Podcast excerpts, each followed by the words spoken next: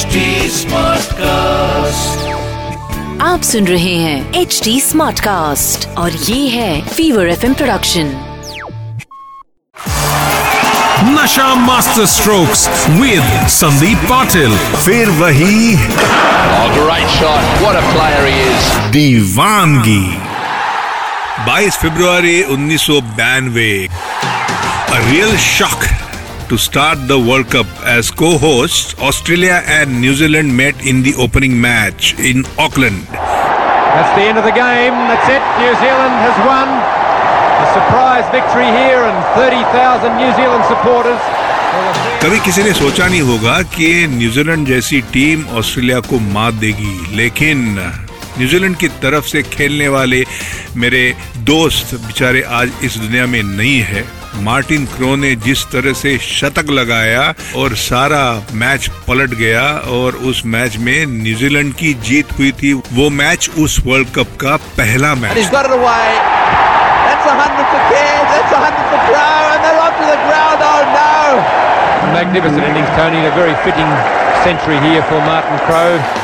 आज के एपिसोड में मैं आपको बताने वाला हूँ कि सुनील गावस्कर ना सिर्फ़ हमारे कप्तान थे मैदान के ऊपर और डायरेक्टर ऑफ़ प्रैंक्स थे मैदान के बाहर। जी हाँ सुनील गावस्कर आप यकीन नहीं करोगे, लेकिन मैदान के ऊपर का सुनील गावस्कर और मैदान के बाहर का सुनील गावस्कर, इसके जो दो रूप मैंने देखे, वो दूसरे रूप के बारे में आपको कुछ मज़ेदार कहानियाँ आज मैं इस एपिसोड में बताने जा रहा हूँ।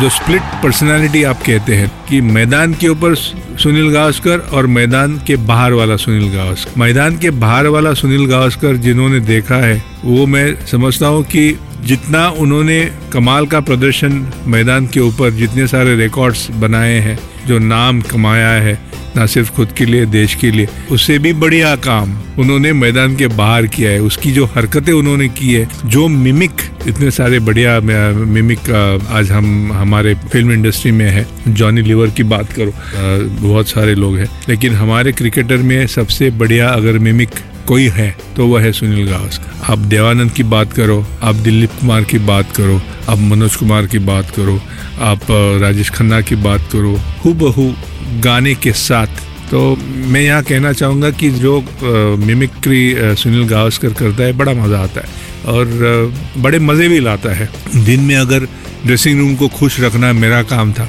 तो शाम को माहौल को अच्छा रखना सुनील और मेरा, मेरे साथ सुनील का काम था। एक चीज़ मुझे एक प्रैंक मुझे याद है एक हरकत मुझे याद है। अ, 1982 की ही बात है। वेस्टमोनल होटल में हम रुके थे इंडिया और इंग्लैंड के खिलाफ वो श्रृंखला थी तीन टेस्ट मैच की और तीन वनडेज की श्रृंखला थी।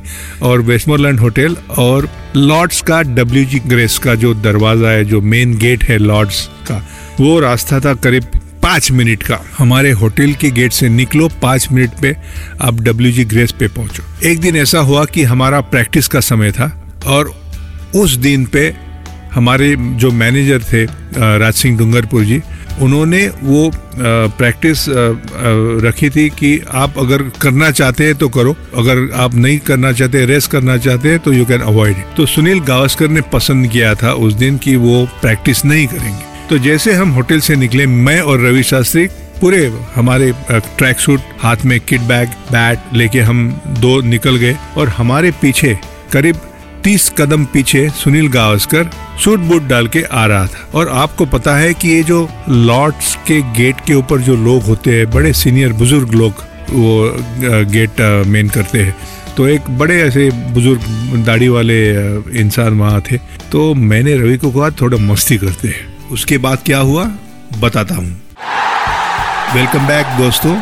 तो मैंने रवि को कहा थोड़ा मस्ती करते हैं। तो जैसे हम गेट पे पहुँचे उस आदमी को मैंने कहा कि sir you know we are members from the Indian team और अ, हमारी प्रैक्टिस है हम अंदर जा रहे लेकिन एक जो आदमी हमारे पीछे आ रहा है वो पागल है। वो हमारा कई दिनों से पीछा कर रहा है और हम नहीं चाहते कि वो प्रैक्टिस हमारी देखने के लिए अंदर आए। वो बोलेगा कि वो इंडियन टीम प्लेयर है, सुनील गावस्कर है, कपिल देव है, लेकिन आप उसकी बातों में आना मत। आप उसको अंदर नहीं लेना। ऐसे कह के हम चले गए। और ये अंग्रेज़ जो लोग होते हैं, बूढ़े लोग बड़े सीरियस होते हैं। सीरियस और लॉर्ड्स का मैदान ही काफ़ी सीरियस है। किसी आम आदमी को वहाँ एंट्री नहीं मिल जाती। हम तो अंदर चले गए। हमारे पीछे सुनील गावस्कर आ गए। उन्होंने अड़ाया सुनील गावस्कर को। एंड सुनील गावस्कर मुझे आपने पहचान तो हम पीछे मुड़ के देख रहे हैं तो सुनील का आर्गुमेंट चल रहा है। हाँ उसके जो यू नो हाव भाव चल रहे थे, उसे हमें लगा कि ये काफ़ी यू नो झगड़े वाली बात हो रही है। तो हमारी तरफ़ भी हाथ करके देख रहे हैं कि इन्हीं का काम होगा वगैरह। तो हम तो आगे चलते रहे, और वो बूढ़ा आदमी वहाँ का गेट कीपर था, वो तो मान नहीं रहा था, ऐसे नहीं। आपके पास कुछ ये है? कुछ आईडी प्रूफ है तो सुनील तो ऐसे बाहर निकला था, उसके पास आईडी प्रूफ नहीं था, और अकेला था, ना उसके पीछे कोई हमारे खिलाड़ी आ रहे थे।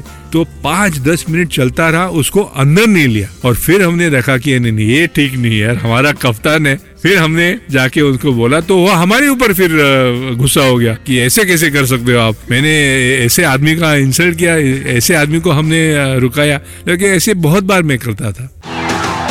मिलते हैं कल फिर से। टाटा बाय बाय। और मराठी में कहना तो नमस्कार मंडळी पुन्हा एकदा आपली भेट होईल। उद्या सकाळी।